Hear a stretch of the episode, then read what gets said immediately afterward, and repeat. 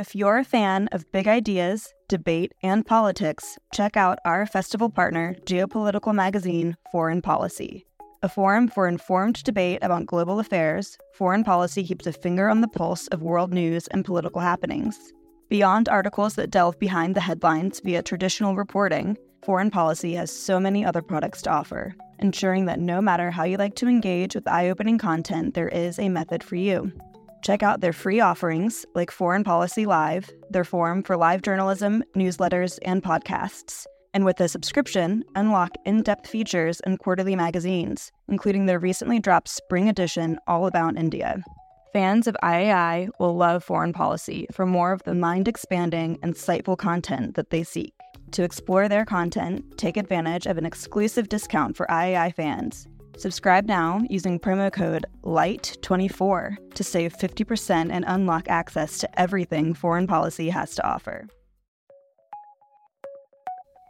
Hello, and welcome to Philosophy for Our Times, bringing you the world's leading thinkers on today's biggest ideas. Camus and Kafka have both been central to 20th century writing and thought. Both wrote about the relationship of the individual to society, but had very different visions. So, who got it right? Should we follow Camus and see freedom and the ability to change the world as essential to the human condition? Or is this an illusion? Should we instead recognize that we are limited by culture, upbringing, and organization, so that there is no room left for the lone individual to alter and change the character of society, or even the course of their own lives? Joining us to debate the individual and society are performance artist Emma Sulkowicz, Pulitzer Prize winning journalist Andrea Elliott, and Pulitzer Prize winning poet and professor Paul Muldoon. If you enjoyed today's episode, don't forget to like and subscribe on your platform of choice and visit our website, iai.tv, for hundreds more podcasts, videos, and articles from the world's leading thinkers. I'll now hand you over to our host for this debate, Janne Teller. I'm Janne Teller, and I will lead you through the next hour in the debate of Kafka versus Camus. Um, Camus and Kafka have both been central to 20th century writing and thought. Both wrote about the relationship of the individual to society, but they had very different visions. Camus saw the individual as having the power to change and influence society, while Kafka honed in on the limitations of the individual to change anything and the power of the state and social organization. So, who got it right? Should we follow Camus and see freedom and the ability to change the world as essential to the human condition? Or is this an illusion and should we instead recognize that we are limited by culture, upbringing, and organization so that there's no room left for the lone individual to alter and change the character of society or the course of their own lives? And now to our speakers. We have an absolutely eminent panel today, so I think we'll have a good conversation. Emma Sulkowicz is to my left. She is a performance artist, well known for her year long performance art project, Mattress Performance Carry That Weight, in which she carried a mattress everywhere she went.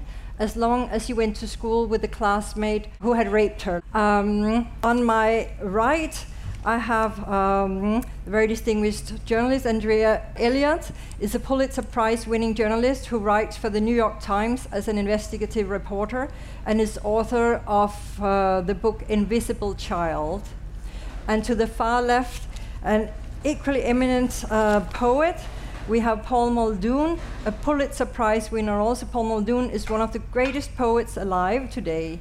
Paul has served as both professor of poetry at Oxford University and the poetry editor of The New Yorker. Who was right about our, our ability to change the world, Camus or Kafka? All right, well, I'm going to give an answer in the middle.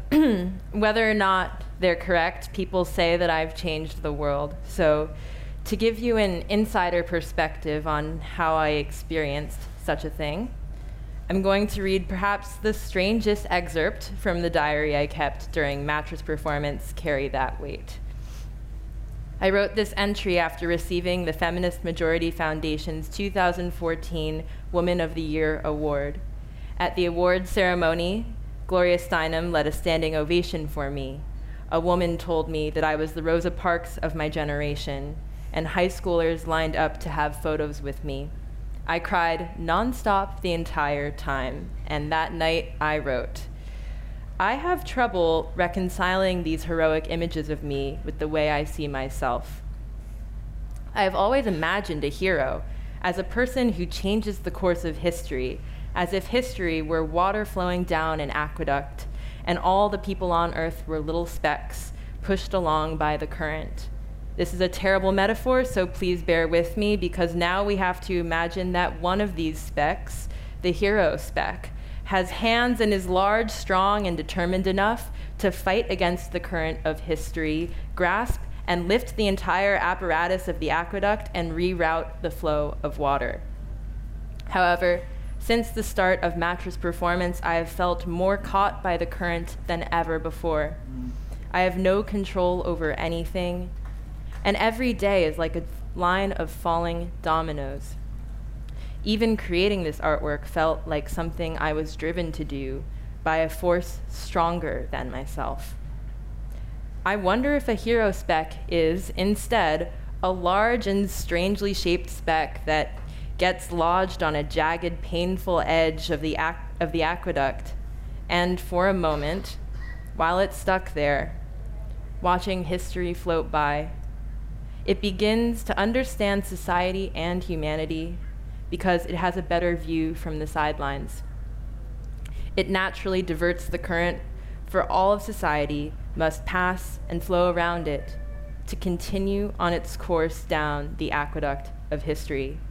Maybe the hero speck will leave some of itself behind lodged in this moment of time, or maybe it will entirely dislodge and continue along with the rest of society, soon to be forgotten. So, that was the weird excerpt. When it comes to sexual violence on college campuses, society was ready to change. I was merely receptive enough to be the vessel through which that change happened.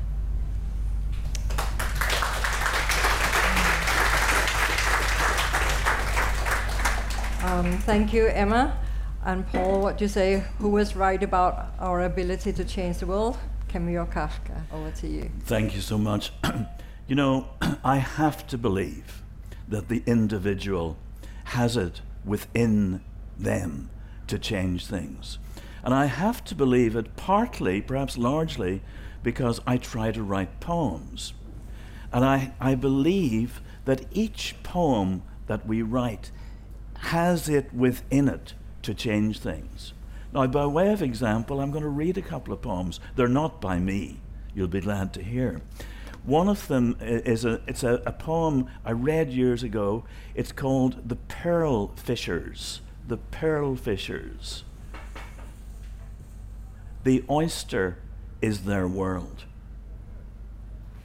That's it you know, it has the it, it has the uh, the virtue of being short, which is one of the great virtues of of poetry in general. The next one is by a school kid in County Armagh, and it's from a poetry competition which I judged probably 40 years ago, and this was the winning poem. It's called The Tortoise. Are you ready? The tortoise goes movie, movie. That's M O V E Y, M O V E Y, right? So I work on the principle, and I hope you might come along with our side of this fierce debate, that you will never look again at a, an oyster, a pearl, a pearl fisher, or a tortoise in exactly the same way. That, that, is an, that is the change it may be minor in terms of world events, right? It's not a cure for cancer, but it is a significant change. The person who wrote that poem was probably nine years of age. His teacher came up to me afterwards and said, How could you possibly give first prize to that poem? That kid can barely read or write. And by the way, she said, there is no such word as movie. M O V E Y. I said, fair enough. Well, actually, there is now. So I will move from that to another aspect of education, if I may, and the extent to which one person can shift things within an institution. I have taught for many years, 35 years. I come to the point where, in fact, at Princeton, uh, where, where I have been those years, they're looking me, at me and saying, Really? Are you still here? But in any case, along the way, a very uh, distinguished provost of the university, 1995 to 2001, was Jeremiah Ostriker. He, he's an astrophysicist. He specializes in dark matter. Um, and he, uh, he was, as I say, provost at Princeton, which, by the way, as some of you may know, as a private university, has a, an endowment of 37.7 billion. So, um, along the while he was provost, Jeremiah Ostriker single-handedly has decided that uh, uh, he would institute a scheme whereby if one got into Princeton, one would never have to take out a loan. If you got in and you were able to pay, you paid. If not, the university would pay for you. That was something that a single person did, which has revolutionized that university and something we need to see right through the world. Thank you. So, and Andrea will take over here. Yes. So, to speak to the question of who was right, I'm going to offer a very literal response, um, which is that both were right. Both were right. And to understand why, you have to ask yourself, who are you? Who are you? If you are Gregory Gregor Samsa, the traveling businessman in Kafka's Metamorphosis, who suddenly wakes up one day to find himself in the body of an insect, unable to speak, unable to be heard, or in his more modern iteration, if you are right now an African American man named Supreme Doherty, who has spent all of his childhoods going from institution to institution, whose family I spent 10 years following through homeless systems and other systems, who never feels seen because of the color of his skin, and who doesn't feel heard. Either way, this is a person who has no sense of hope because of the repetition of futility and giving up all sense of control to forces that are beyond his control. If you are Raymond Rambert, the journalist in The Plague by Camus, who gets trapped in the Algerian city of Oran and wants to escape because he really misses his love in Paris and doesn't really want to get stuck in the plague, and tries to escape, tries to escape until finally he has a revelation that he should, in fact, stay, that he has a duty to the greater good. Or in a more modern iteration, just a journalist today who has the choice, who lives, who dwells in the land of choice. I could stay and do this story, or I can go somebody, somewhere else. I can see beyond my circumstances. I would argue that then you do have a moral imperative because you can see the Kafkas among you and you can see the institutional reasons for their futility, and therefore you are called upon to do something about it. But it is not to negate that futility until you've lived it. Thank you.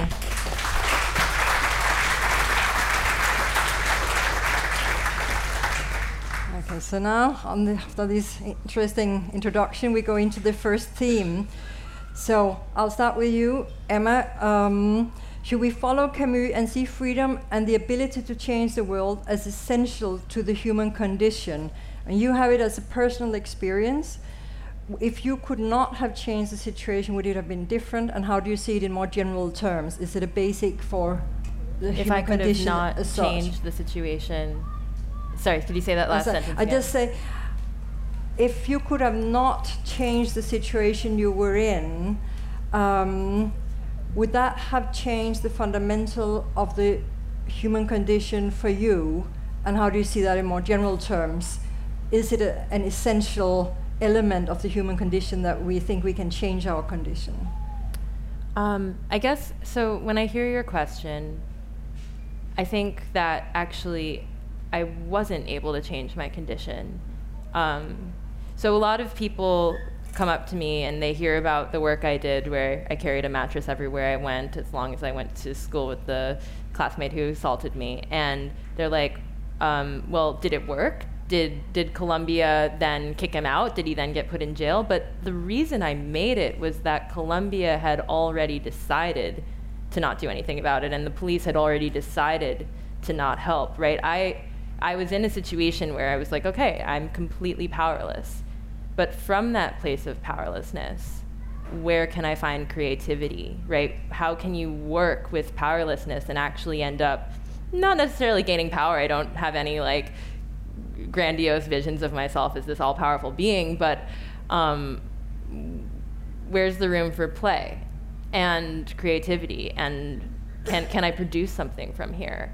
Um, and I do think that ultimately, if, if productivity and the ability to create is a form of change. Um, it is a form of agency, right? The ability to have control over our situations. So, so, so I think sitting with the powerlessness was actually, and, and the and the fact that I couldn't change my situation was um, was actually where I was able to create something new. Yes, you found a new path in your human condition. Yeah. I want to move this on to you, Andrea. Um, through your work with, you can say, very disempowered uh, groups of people, um, how do you see this question that should we no, follow Camus and see um, freedom and the ability to change the world as essential for, I guess, human existence? Or if people can't change it, then what happens to their human existence, their sense of it? So I think that the response to that question is often um, a very self-serving and lazy response. The problems are overwhelming; they're too big, so therefore we throw up our hands. And I think that that's rooted in how we define change. It comes down to what is change? How do we interpret the, that word? If change means the eradication of poverty or the eradication of sexual assault on campus, then we're always going to be Sisyphus in a sense, right? right? But there are all kinds of ways in which change presents itself and manifests, right, in the lives of people. One way that I would like to highlight is another person I wrote about named Faith Hester, African American teacher in a school where there were shootings all the time. She was also the teacher of one of the children of the man I mentioned before, Supreme. She had gotten out of the projects, gotten two master's degrees, and then returned to her community to try to lead the way forward for other children who reminded her of her former childhood. And she kept seeing that they didn't expect to live beyond 21 because so many had been shot uh, in this school. And the um, violence is at an all time high now in New York City. But this was gun violence, was gang related stuff. And so she came up with an idea her idea was I'm going to have you all write your obituary. It was a very controversial thing to do to go into class. The parents freaked out. They said, What are you doing? This is not homework. These are sixth grade boys and girls. You need to write your obituary. But here's the only condition is that you don't get to die until you're 70. How do you imagine your life l- was lived? And I asked her, Why did you do this? And she said, Because I wanted them to see that they are the authors of their lives just to imagine yourself for going forward in time to 70, which was unimaginable to them, got them thinking in new ways. Now, one of those children actually was shot dead several years later. Did it really change? In some ways, it's, it's a hard thing to measure, but I would argue that because change is such a hard thing to measure, we must believe in it. Yeah. Interesting. And Paul, I want to bring you in here. How do you see? Because evidently that change at Princeton was very important for all the people who come into Princeton. But for all the others, how do you see change as essential to the human condition for them? Well, I do think we have to believe. I, I use the, I've used this phrase um, a couple of times. We, I, I certainly have to believe that change is possible.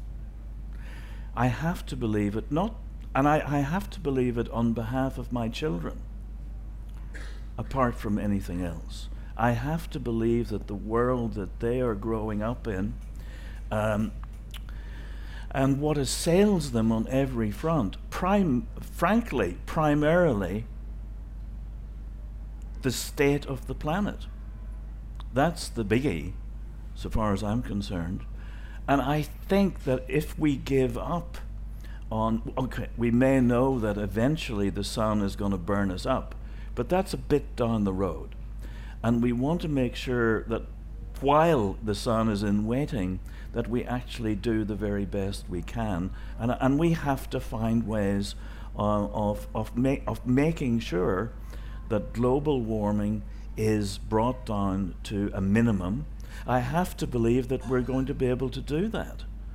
Uh, because if not, it's, it's just too horrendous to, uh, to, to, Uh, yeah. to imagine. Right. You yeah, then we can all lie down and die tomorrow. We want to move on to this to the second theme, but it's a good lead straight into it. Because was Kafka right in recognizing that we are limited by culture, upbringing, organization, leaving us little room to act? So it's like the opposite side of this question. So I'll go straight on with you, Paul, and say, but that's fine in countries that are more powerful. What if you're a peasant or fisherman on Samoa Islands? And you see the water rise a certain number of centimeters each year, and everyone moves into that little patch that is left. How much power do you have to change anything, and how do you live if you can't see the power? I mean, you become Kafka's K and say, run around a castle where you can never get to the authority uh, that could change what you wish to change. Well, I agree that if one is standing on, a, on that island and watching the waters rising, And, And- people do. I mean, and they do, That's what of happens. course, and they're doing their best to try to, to, to, to make some difference. And it may not happen, it may not work out. But what I'm calling for is at least that we make an effort uh, to, to put things right. Um, and, uh, you know, we may know that at the end of the day, it's going to be very difficult. We may even know it's, it might be impossible, but we cannot stop trying. Trying, yeah. And I think that is a cue for Emma because trying is exactly what you do with that. You're carrying, I mean, you have to imagine Emma carrying a heavy mattress around the campus of Columbia every day, not one day or a week, every day for a year. I mean, that's quite a commitment to changing something that eventually you feel you couldn't change, but somewhere you change something else in that process. But I think Paul Well, just want to. I was just going to say, for example, I re- vividly remember Emma's um, um, protest, and I would like to, b- and I will never forget it, any more than I will forget the tortoise.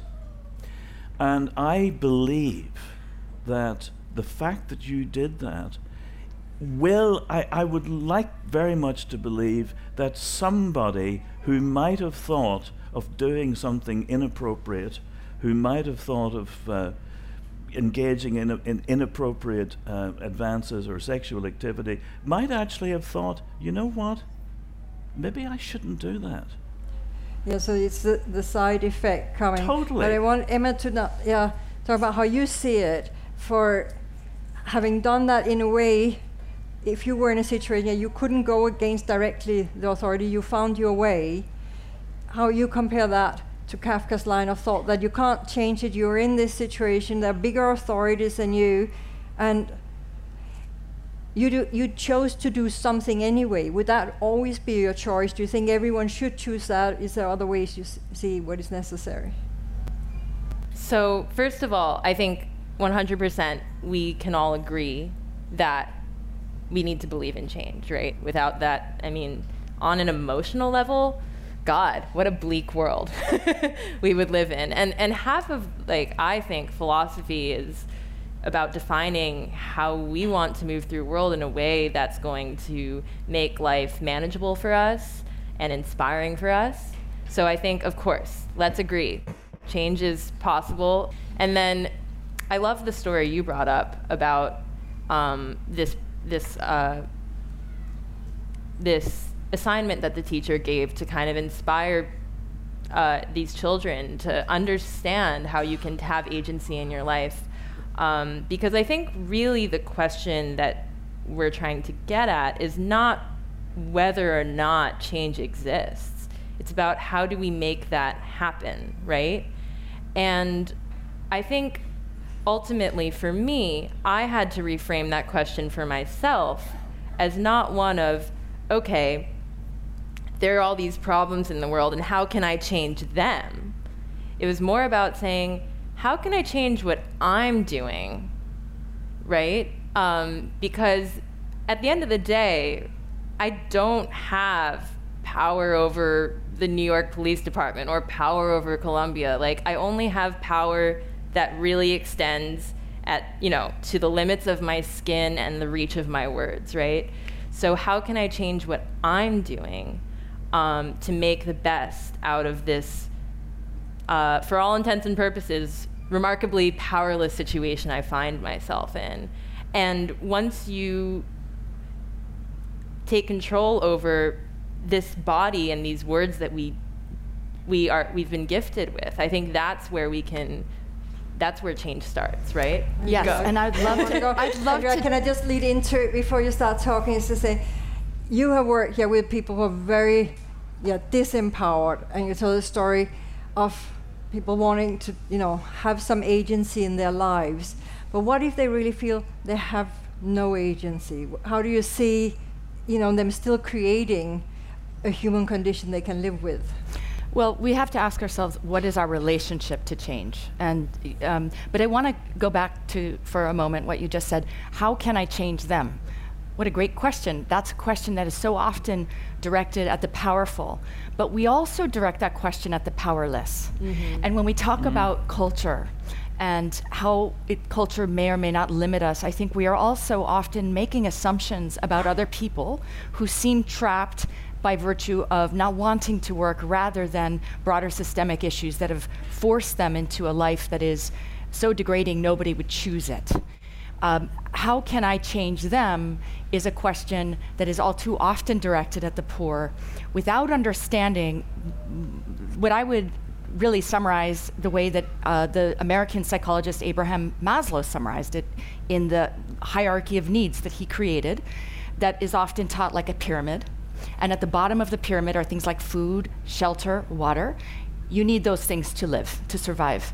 Only when you have those, whether it's the yurt over there or the water we're drinking here, can you then graduate to the next level of the pyramid, which is where you begin to make relationships, you find love, you can uh, c- create a life for yourself. And at the top of the pyramid is self actualization, is things like self esteem. And those of us who are lucky to be at the top of that pyramid can see those at the bottom. Those at the bottom are so consumed with the crumbling bottom, with just the act of survival, which is until you've lived that life, until you've been inside what it means to s- survive as a poor, deeply poor person, day after day after day, you just have no concept of how much innovation, frankly, goes into that act alone and how exhausting it is and how impossible it is to see beyond that. Uh, to, to, to elevate yourself, to see forward into any other kind of future, you are just surviving the moment, the present. So I think we have to think about how uh, we relate to change and how others, how we impose our views on, of change on others as well. Yeah, and the people you talk about think, to if I talk about the people living in Samoa right now who feel, you know, every day some more meter or square meters of their land is taken away, and they don't have the powers to change it. But do you then still think that people find the meaning of existence or within Absolutely. those confinements? It's Yes. not all about changing the to- confinements it would be to say also there are very patronizing to Yeah. say somebody is so stuck and mired in uh, whatever problem it is, let's say poverty, um, that, that that person has no ability to see beyond, they have no agency. I'm not saying that. There are all kinds of miracles playing out on the ground with poor people every day. Uh, miracles, acts of imagination, trying their best to survive. That's how we survive. The best example I have is Supreme again uh, in a homeless shelter, gets kicked out with his family. They go to this bleak place. It's so Kafkaesque, where you're literally assigned a number. Uh, to be able to get back into the homeless shelter system of hundreds of shelters in New York City. And so the way he internalizes that is it's the system, it's the way the system is, it's bleak, it's futile, forget it. But how does his child, Dasani, internalize it? That number becomes something she memorizes. And she stares at the screen waiting for it. And she thinks about all the things that number represents her pet turtle, all the things that are stuck back in the room at the shelter they've been kicked out of, love letters that are between her parents, uh, the mementos of our life, um, her favorite snack. So, you know, there are, I guess what I'm saying is the, the deeper inside you get in, in anyone's struggle, you see aspects of Kafka and aspects of Camus, and it's always, it's always something of a mix, right? Yeah. Um, I mean, it is also paradoxical in some ways to put it up like this. If we think about Camus' um Sisyphus myth, you know, where you have Sisyphus pushing this big stone up the mountainside, and it's futile in the sense every time he gets near the top, it rolls down again. But somehow Sisyphus manages to create some meaning of the process of doing it. Um, and that would actually seem more Kafkaesque, you know, that thought that you create Yes. meaning within also the boundaries that, that you live within, because I think it's a necessity for, for most of us in, in life at different levels. Uh, that's what, what we have to do and change what we can change. Um, I want also to move on to the Can I respond to the yes, last thing? absolutely. I, I think um, what's coming up for me listening to you is like, because yeah, I think I, I really agree. Like this this imperative to change someone else is so misused, right? We we, we make people feel bad when they can't change people who are more powerful than us, and then we want to change people who are less powerful than us. Like, like there, there's so much externalization of Yes. the problem, and I wonder, and I'm you know prepared to be wrong or putting out a bad like a you know misusing a word, but I, it's just this word inspiration is coming up for me. I'm wondering if maybe a you know a way of envisioning change that's more um, you know that's that's less controlling would be how can we inspire people right like how can we inspire institutions to change that even when they're more powerful than us right how can we inspire people who are less fortunate than us um, without pressuring them to do things that are not that they're not able to do right i wonder if inspiration also get the word inspiration also gets at the creative act um, you know, because inspiration comes from creativity. Um, yeah. I just want to pull then Paul in on this is is it about inspiration to change or is it about having the structural conditions that you can actually make change? Um, well, I think it's a bit of both, and, and in that case, of course, um, you know, I think um, were we not in this particular context of having a debate, I would uh, I would agree that that both of these ideas obtain, and for example, the inspiration for uh, and the inspiration for the poem about the pearl fishers or the poem about the tortoise is is is determined by something beyond the individual who wrote it, and that that is at the heart of the notion of inspiration. Just we'll take it rather quickly. The last theme of our debate: Can we create a future in which we have greater control over our lives? And I think, you know, Emma, you already spoke about talking about the inspiration, so about structures. How do you see it, Andrea? Um, is it possible to change conditions so that we have greater greater control to make the changes? I mean, I'm trying to think of a way to ground that question in something very specific because it's so abstract. I think one, uh, one thing probably every person in this room shares to a certain degree is a struggle with the need for greater control in some aspect of your life, whether it's your family or your work or your health. Um, and I think that is the contradiction that Camus so beautifully illustrates is this the, the, the contrast between the fact that we're all going to die and our will to live and our excitement to create. And so um, I will just answer this on a very personal note, actually. Um, I lost my father in September. He died unexpectedly two weeks before the book I had been working on for a decade came out. And two months to the day after he died, my brother died. And my brother died because he was a lifelong alcoholic and he had spiraled down after my father died. And a lot of people in response to this said, "Oh, you're going to fall apart. You this is too much." And I guess what I felt and of course it's been a lot uh, was to the I, I had this need to say it's not too much because it is. Here we are and we're getting through it.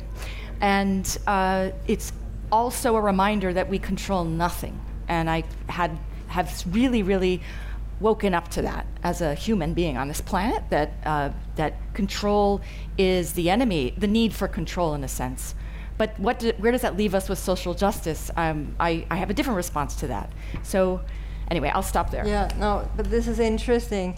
Um, I think, again, Emma, you have shown how you can try to take control, but do you see beyond inspiration that it's possible to change our capacity for controlling our own lives? Um, I, you know, I'm I'm on board with you. I think, uh, like, I only was able to be creative once I gave up control. Once I realized, like, okay, there's nothing I can do to get Paul off campus, right, or whatever. Um, I think take all my control from me. I don't need it. like, yeah. I actually like also on a personal note, like I don't I love have I love being powerless. like when someone else plans everything out for me, I'm like, all right, it makes it very easy. I mean, but but like I think I think too many, you know, whatever. Everyone needs to live life and experience their own, you know, journey at their own pace. But for me personally, um, I, I don't I don't see scrambling for control in any real way as um, something I aim for. I think that like the the more I kind of accept um, and open myself up to the fact that I don't have control, the more I find room for creativity. Yeah. I think it was Milan Kundera who said something with everyone scrambles yeah, to take control, but we have to realize only in death can we have full control. So how do you see that, Paul? Is it worth sca- scrambling f- to try to gain some more control over our lives? Or?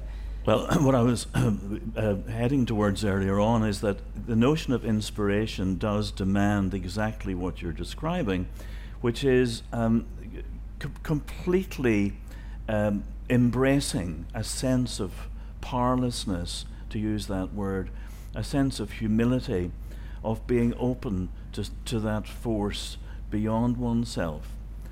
So, when one does that, however, there is a possibility that some good will come from it.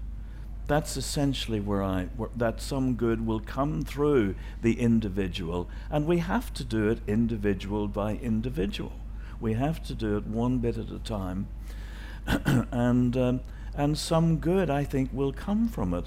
And if I may be so bold as to say, be bold, Paul. I am pretty sure that if and when a situation like yours arises again at Columbia or indeed any other institution, they are going to think twice about how they respond to it. Yeah. And that's that is part of what we're talking about.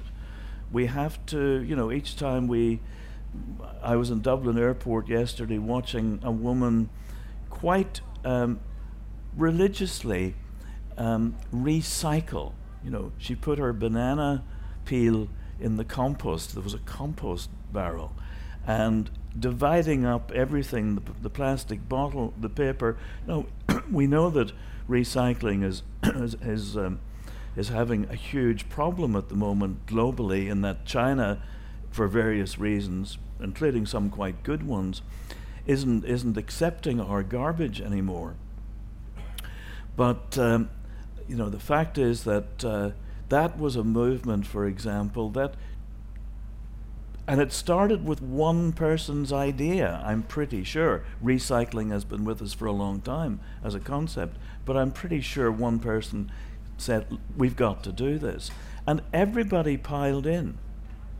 You know, everyone really um, miraculously accepted the notion that recycling was a good idea. So that's that's the position I'm holding on this. One one bottle cap at a time. One But- issue at a time. I think there seems to be an agreement here on the panel. You can change certain things, and what we can't change, you accept, and you find a way to, to live with it and open. What do we then do with the people who like to have control over others, the Trumps of this world? There are a few of them.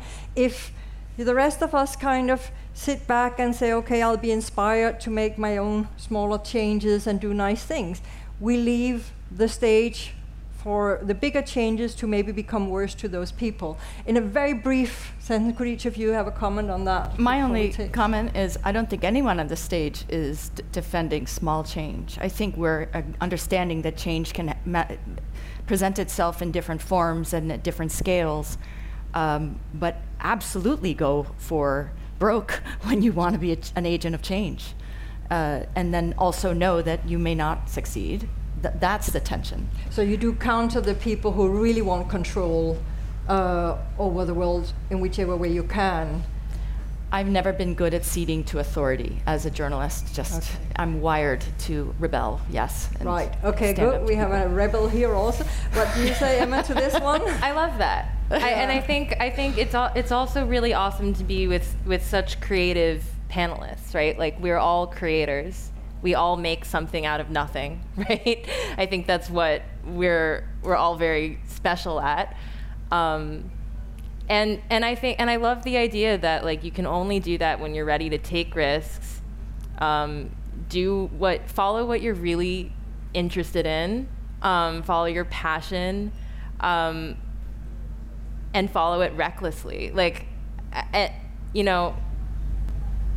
So so yeah, I, I guess no, we're we're all ready to do whatever we want. So, um, but but we this- seem to yeah. agree with that, which is a bit of a problem, Yeah. maybe. But that's why I think we should. It was a good note to stop on that. Well, you can strive for change for groups and so, but it's also for the betterment yeah, of every individual because together then we are a group. Anybody wants to add something, or we close it here? Thank you so much to Andrea yeah, and Emma Sulkowicz. So. Thanks for listening to this week's episode of Philosophy for Our Times. If you enjoyed today's episode, don't forget to like and subscribe on your platform of choice and visit our website, IAI.tv, for hundreds more podcasts, videos, and articles from the world's leading thinkers.